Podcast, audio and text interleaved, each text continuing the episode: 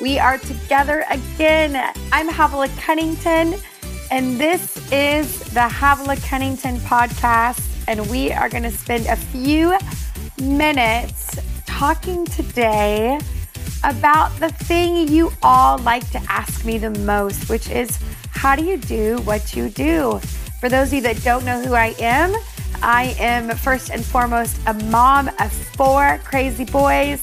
I am the wife of a fabulous and amazing man. And I am a traveling mommy minister. So I travel and teach about three to four times a month, as well as I author and write Bible studies and video Bible studies and drop those about two to three times a year. And so, how do we do all that we do? That's the question we get most of our emails and posts that we get sent to us have that question on them. And I'm breaking down a few of the things that I do often to help me.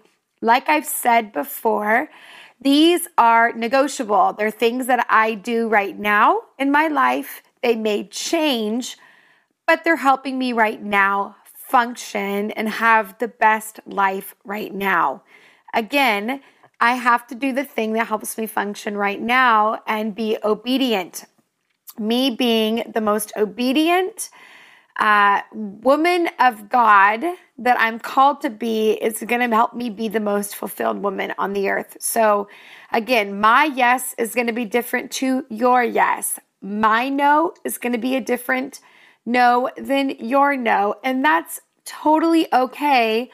But I know that we have to have a strong yes and a strong no to fully function as men and women uh, that are fully empowered. So, just let's sit back and let's just relax and realize that it is okay and that we are not being mean to have good boundaries.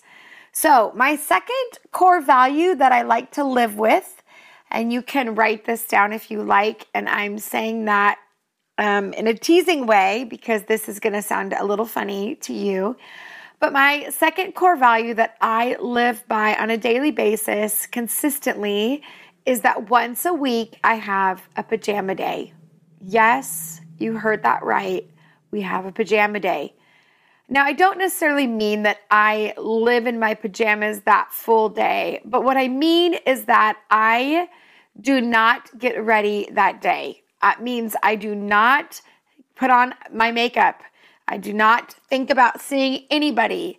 I lay low for a full day. I mean, if you see me, you're going to it's going to look like I did not get ready for the day. And I do that because I need a Sabbath. I need a day where I don't have to think about seeing anybody. I don't have to think about uh, what if my clothes match. I have to think about uh, if anyone's coming over or if I'm going to run into anybody. I just like to relax for the day. Now, I get it. Some of you out there are thinking, Havilah, I'm a low maintenance person. I never think about that. Well, then that is awesome. But for someone like myself that lives somewhat uh, in in a place where people I have to actually shower and I have to have things match in some ways, or I have to actually uh, you know look somewhat clean and make sure that there's not uh, kid residue on me. Um, you know, most days I have to kind of think about that. Um, there's every once in a while I just like to have a day off. And so that has been uh, a really saving grace to my life. And what I mean is that if I can, if I realize that I've been spending 10 days in a row where I've been getting ready 10 days in a row, where I've been washing my hair and picking up my clothes and and leaving the house and getting ready and making sure that I don't have makeup smeared under my eyes and making sure that my hair is brushed or making sure that you know whatever it is it starts to really reflect in my everyday quality of life. And so there's a day as well that my kids participate in this. So once a week. I don't require my kids as well to get ready, make sure that they are all ready to leave the house and, and prepared. And we just hang out. You know, they get their own breakfast. We, you know, let the let the cartoons hang out. We we just kind of really, really lay low and we just take it easy for the full day. And I am not, the schedule does not dictate the day, we dictate the schedule and we lay low for that day. And there's something about that day of rest that just helps us to, to navigate the rest of the other six days. And that's for our family, that's not Sunday. So we don't now, again, that doesn't mean I understand when sports kick in or other things. Obviously, those days are a little bit more intense, but we try not to make that our Sunday uh, as as that day because we like to go to church. We like to hang out with people on Sundays. We like to connect, and so we try not to make that our Sabbath day. We try to make that another day. Now, that may be um, in the summer. That can be a whole different day but usually that's a Saturday, or it can even be um, if if it ends up being a school year, then that might be that the kids go to school on a Friday, and I just lay low on a Friday, pick them up, and then from two two thirty in the afternoon, we just lay low for the whole evening and we relax. So again, you have to let that work for you and function for you, but it has really, really helped me to have a pajama day. So I hope that helps you. I hope it doesn't stumble you. I really actually don't care too much if it stumbles you. I hope that that just releases you. And so, um, like I said, those are my rules. I hope it helps you. We're going to tune in to day number five for radical growth, and I will catch you on the other side.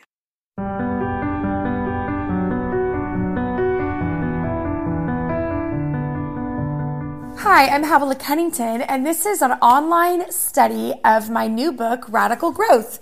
Uh, it looks like this, and it's a guidebook to vibrant living, a guide, a building a vibrant life. And I just want to welcome you. We are on the last day of our first week together. Um, it's been really enjoyable watching all the comments and people posting and sharing and I just have really enjoyed it. I'm anticipating some good stuff and I hope that you're sharing it as well and you're enjoying it. Um, we've kind of learned this week a lot about the basics. We've learned about um, why we were created. We learned about uh, that the Bible, God wants us to be fruitful and to multiply, not just in our body, but in our spirit and our soul and our every other area.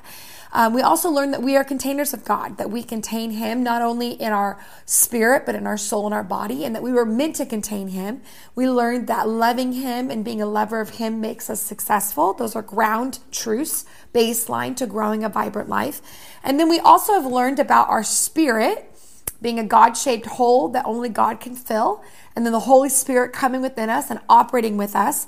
We learned about our soul being our mind, will, and emotions, and those need to be rejuvenated and, and uh, renewed uh, with the dependency of the Holy Spirit and growing good fruit. And then now we're learning today, lastly, about our body and how our body is also a part of that. If you have your Bible, open up your Bible to 1 Corinthians chapter 6. 1 Corinthians chapter 6. Um, in order to build, build a vibrant life, we have to understand that our body is a vital part of that. Um, in fact, Paul talks about it in in one of the passages in First Corinthians. He says this: "So I run with with purpose in every step. I am not a shadow box. I'm not just shadow boxing. That's probably good that he's not a shadow box."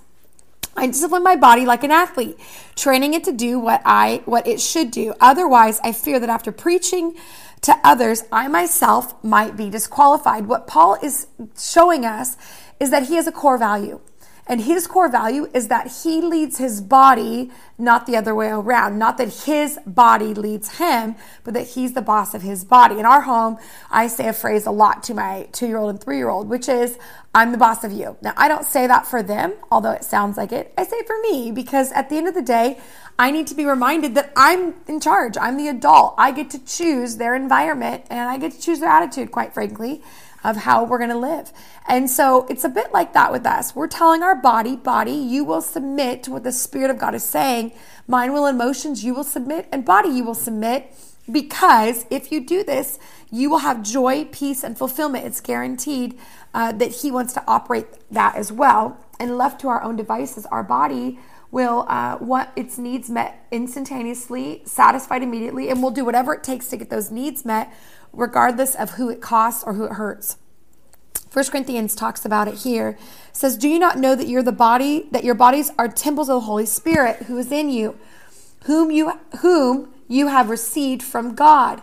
You are not your own. You were bought with a price. Therefore, honor God with your bodies. I love how the message says it as well. The physical part of you is not some piece of property belonging to the spiritual part of you, which I think is key. Your body isn't just owned by your spirit, but God owns the whole work. Um, so let God, so let people see God in and through your body. Uh, have you ever thought about that? That your body actually is a testimony to those around you and that people can see God in your body. It's just a kind of a radical thought there. So, anyway, that's fascinating. Um, something I want you to meditate on this morning is that your body is not going to dominate your spirit and your soul. Your spirit dominates everything. And so, my question to you is Is your body dominating your life? Your spiritual life? Is it conflicting? Do you find that um, you you you would rather do something with your body or lead let your body lead and and and ultimately you sacrifice your spiritual life or even your your renewal of your soul because your body is dominating it i kind of said it better here. Many times your body will dominate your world when your soul and spirit needs are not being taken care of. Is your body dominating your life? Is your physical state or condition affecting the ability to connect spiritually with god? Does your body come first and is ruling is it, is it ruling your mind, will and emotions? Take a moment and surrender your physical frame to God today. Ask him um, if there's any physical com- discomfort that dominates your life rather than your spirit and ask him to come. I also am a firm believer that God can heal our body, uh, but that requires us asking him to do that and, and believing that he can. Your daytime dare is simply uh, Proverbs 1430 it says that envy rots the bones. A peaceful heart leads to a healthy body. So if you're having a physical ailment, sometimes we need to ask ourselves, is there something going on in my spirit, disconnect, or in my soul that's allowing my body to act out what's going on, the inside of us? I have found many times headaches, uh, me feeling physically fatigued comes from stress, comes from uh, me not having me not forgiving somebody or relational conflict that if i work out i find my body is at rest and at peace finally in the evening reflect on this week you know we talked about baseline radical growth building a guidebook to building a vibrant life well how do we do that understanding how we were made, respecting how we were made, and beginning to put energy into the simple things of how we were made. So we all are given the same seed, the same gardener, the same soil. We're all given the, the same environment, if you will, meaning that we can grow God in us. So, how do we do that? How's your body doing? How's your soul doing? How's your spirit doing? Are you containing God? Are you casting down wrong thoughts? Are you declaring good things over yourself? Are you setting your life up to be vibrant and live that life He's called you to? So I hope so. It's been a great week, week one of radical growth. Well, my friends, that's our time for today. You can find me on Facebook, Instagram, Twitter, and the new Periscope. You can also find my products and my upcoming events at havilahcunnington.com. Hey, don't forget to leave me a review. I read each and every one. Thanks for listening. Have a great day, and I'll catch you next time.